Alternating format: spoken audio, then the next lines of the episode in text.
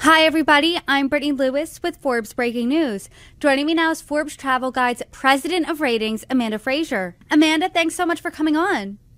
Thank you for having me. It's a great time to be here. Thank you. Of course, and before we get started, I want to extend a big congratulations. The sixty-sixth Annual Star Awards officially just dropped. Before we dive into the list, can you explain what a Star Award is? Yes, happy to, and thank you. Yes, yeah, sixty-six, it's a big year for us. Um, you know, when we talk about our ratings and how they're earned, it's one of the biggest questions we get, so thank you for asking. How do, you know, how does one earn a star rating? I think the most important thing is that we don't give them away. They're not paid for. Um, every hotel, restaurant, spa, and now cruise ship on the list uh, independently earns these ratings um, through their hard work, and essentially the process in a nutshell is that we will schedule an incognito evaluation. The evaluator will go through the series of standards that we have. Um, they're not the ones that decide the rating. They actually don't even know the rating until today, until uh, we've uh, published it, uh, published it live on our website. But you know, it's essentially an algorithm that determines an outcome of a star award that is heavily weighted on service. Actually, seventy percent goes towards service. Um, but the great thing is, it's a race that never ends. Every hotel, even though they're earning this year and have done a terrific job, you get a do-over, you get a chance to run the race every year. So they're actually already working towards their twenty twenty-five awards. That's interesting that there's such a heavy emphasis on service. What's the other criteria aside from that?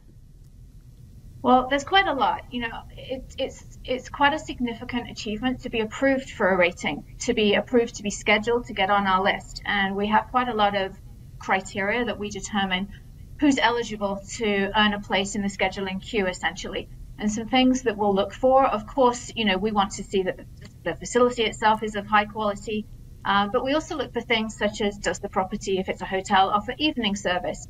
Um, if it's a restaurant, what does the food program look like? Uh, and sometimes we even talk with our Forbes Travel Guide travel professionals to find out their opinions and what they're hearing from, you know, the consumers that they sent um, to the hotels. But generally nothing gets approved to get into the scheduling queue unless we think it can achieve a minimum of our entry-level award, and some of those things I just mentioned go into determining that.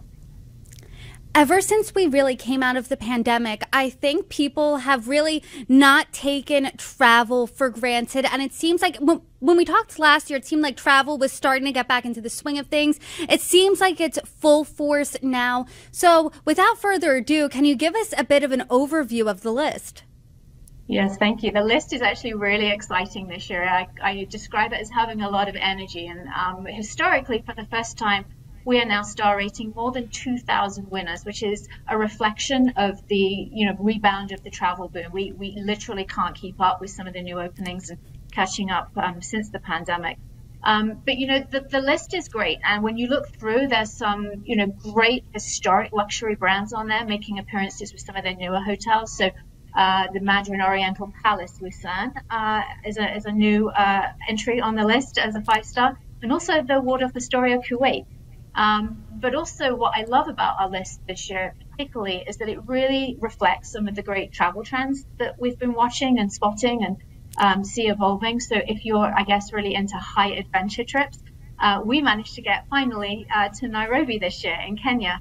Uh, Giraffe Manor uh, is on the list this year. And then also we got over to Rwanda. Uh, One and Only have two new uh, five stars on the list, the Gorilla's Nest and also the Neongwe property that they have. So that, that was really exciting to finally get to uh, to complete those. And then, you know, it's it was clear very early on in the year as we started the evaluations that there was a lot of great service and performance coming out of the Middle East. So Dubai alone this year, Um, we ended up with thirteen new hotels just out of Dubai, including, obviously, I think everyone's heard of the Atlantis the Royal, which is just about a year open, so it's having its one-year anniversary. That has earned a spot on our list as a new five-star. Um, but the Middle East in general, even when you look at Doha with the new Raffles and the Four Seasons that are on the list, the, the Middle East has the most new five-star hotels in general as a region. So we're really excited for what we're seeing coming out uh, of, uh, of Dubai and Doha and, and other countries in the Middle East. It sounds like from what you're saying, people and vacationers are more focused on adventure opposed to relaxation. Aside from that, what other trends are you seeing? You know, we're actually seeing a lot of trends that lean into living well and well-being. I mean, some of the numbers that, you know, are coming out in some of the, um, the D W I reports, I can't even keep up with, because people are so focused on feeling well, not only while they're traveling, but by the time they leave as well. Um, so you've got brands like Suneva, for example, that offer the chance, um, you know, to spend time with wellness gurus while you're staying at some of their properties. So whether it's breath work you're interested in or mindfulness, if it's something that you do all the time and want to continue that, or I guess whether you want to explore it, these are things that some of these great brands are offering. And even a brand like Montage, um, which is one of our uh, only all five-star hotel companies this year, which is really exciting. Their particular locations, um, they really, really do a great job with their destination-centric outdoor space. So you can really find something to do that is specific to that area you're working in, uh, that you're staying in, whether it's, you know, a mountain uh, side destination or right there on the beach at Laguna. You talked a little bit about some international destinations, specifically in the Middle East, but let's turn domestically. What are some places that you want to highlight that are in the United States that are featured as Star Award recipients? You know, it, we had a great time going throughout the United States this year with our evaluations. And, you know, one of the things that came up quite early on, and something that we've been watching and have known for a while, is that there's a lot more interest in some of the secondary cities that we have here in the United States. So this year you're going to see four new award winners out of Nashville, which is obviously, if you haven't been to Nashville, it's a, a must see on your list. It's just up the road from where I am. Um, and, you know, uh, One Hotels have a new uh, star rated property there, Conrad, J W Marriott, and um, the Hermitage makes a re-entry onto the list as well this year after a recent renovation. Uh, but also, you know, South Carolina um, has a new property, the um, Charleston Place. And, and not to forget New Orleans. Actually, the South made a, a really good showing on the list this year. Uh, and even Arkansas have a new hotel, a new star-rated hotel, the Oaklawn. So we're really excited for what we're seeing happening in some of these lesser thought-of destinations when it comes to where to travel around the United States, particularly for international travelers coming here. Can you talk about that a little bit? Can you describe and define what a secondary city is? I mean, a secondary city is going to be somewhere that has easy access to an airport, like a major airport. I mean, obviously take, for example, Nashville, like I just mentioned. It's driving distance from Atlanta. Um, it has obviously its own airport, but it is a destination where you can, as a traveler, get away from a typical capital city. So, you know, if you're thinking of going to the U K, but you kind of want to avoid London, then consider going further north, maybe to York or into kind of obviously the... Um, the north part of England, certainly into Scotland, which has another new five-star hotel with a Trump Turnberry. So there's a lot happening in destinations outside of some of the more typical cities that you think of when you think about countries. So London, Paris, uh, Milan, whatever it might be. When you're thinking about going on vacation, where you should travel, if you can travel, a big factor obviously are the dollar signs that come with that, the price tag that comes with going on vacation. How expensive are these destinations? Is there a, a big price range? Are they all very expensive? What does that look like? It, it, it can be. I think it's all relative. Right now, the average stay at a property on our list is hovering right around six hundred fifty dollars a night, which is obviously up from a few years ago. We're not really seeing too much softening of the rates, um, but you can still get great hotel deals. I mean, it depends, obviously, if you're willing to be flexible. In Las Vegas, you can still get a, a great hotel on the Strip, a star-rated hotel, probably for under five hundred dollars a night if you're, as I said, flexible with when you stay. But then, you know, you, you take an example of an all-inclusive luxury destination like a villa in the Maldives, um, you can pay thousands a night. Um, but it's all relative because it depends what's included. And all-inclusive is becoming an increasingly popular requirement when people travel, because I think they need to have less friction when you travel and they want to have an easier time and not have to think about anything. I think that's what's driving the demand for more inclusive uh, rates, and naturally those are going to be higher. I do now want to pivot a bit to business travel. We're four years out from the start of the pandemic, so I am wondering, are you seeing business travel recover? Definitely, yes. Actually, I just had some calls as early as on as this week. I think from business, there's a couple of things. Number one, they're seeing a lot more long-term booking uh, secured out there. So I know a couple of major uh, conference facilities, uh, conference uh, related hotels are seeing bookings all the way out to twenty twenty-eight.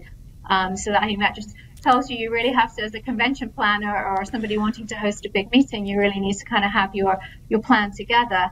Um, and then also what we're seeing kind of related to that business travel is that individuals are planning personal travel to kind of bookend that experience a lot more. It's not such a new trend. I think people have always mixed business and pleasure, but we're seeing it a lot more now. That's really strategic there. And aside from bookending your business to, and personal trips, how are people traveling? Are they doing more solo travel? Are they going with groups, with families? What does that look like? You know, it's a real mix. And I think, like we talked about at the top of the call with the pandemic, I think the pandemic made people a lot more comfortable with being by themselves, or, or certainly um, doing things solo that they might have ordinarily done um, as a family or as a couple. So we are seeing more solo travel. Um, Giraffe Manor, you know, interestingly, is a great spot for solo travel if you're kind of either ending or starting a safari and trying to get that big bucket list uh, trip ticked off your list. Um, but wellness travel as well, especially. I mean, we've just touched on the strength of the well-being trend, and it's not even a trend now. It's just a, a lifestyle. It's beyond a trend. But um, that is obviously a really great option for traveling solo. And brands and hotels and, and you know, even cruise ships now are really providing a really great option for solo travel, not just the ability to book a cabin or a room as a single traveler, but itineraries and people that will care for you and understand your individual needs as a solo traveler. So it's a lot more to it than just booking a single rate room. And when you're seeing different travel trends, do they really vary and differ based on generation? Are millennials traveling different than Gen Z, than boomers? You know, I think so. I, I, I def- we definitely see that. And in speaking to experts in that space that monitor that sort of data, you know, we see that as we travel as well. I think you, you're, you're still going to see the boomer generation um, spend on traditional luxury travel. But I think an interesting point that we discussed a lot lately is that we now know that the younger generation, the Gen Z generation, who I think the upper end of that is like twenty-six years old, so they're just coming into um, into the workforce, they spend a lot of money on travel. A large percentage of their income is spent on travel. And actually they're influencing their parents' decisions and their grandparents' decisions of when they're doing family travel on where they should go and um, you know, where they should spend their time. And when you're looking at this list, the twenty twenty-four Star Awards, how do they differ than the Star Awards lists in the past? You know, I think I mentioned this. The list has a lot more energy. The pandemic years, of course, were really subdued, understandably, and it was all just about kind of holding on and getting through. Uh, in twenty twenty-three, last year, everything obviously really came back to life. We had a great launch with our cruise ship star ratings. Um, but twenty twenty-four has just so much more um, dynamic options on the list now, because we were able to get to those destinations that reflect some of that well-being uh, emphasis that I mentioned, and the high adventure, and above all, just everyone's really looking for authentic travel experiences, and the hotels, restaurants and spas on our list are doing such a great job really delivering on that. And I think you'll see some new additions. There's more than two hundred new star ratings on the list this year, um, you know, and there's brands as well that are coming onto our list that we haven't actually been able to get to before. Um, so the Address brand and the Luxe brand um, are making um, great appearances on the list, with several really uh, wonderful properties that are really um, great to kind of put on the list and, and try when you can. I really like your optimistic tone here. It definitely sounds like a good time to travel. Amanda Frasier, thank you so much for joining me, and congrats again. Thank you. Thank you, Brittany.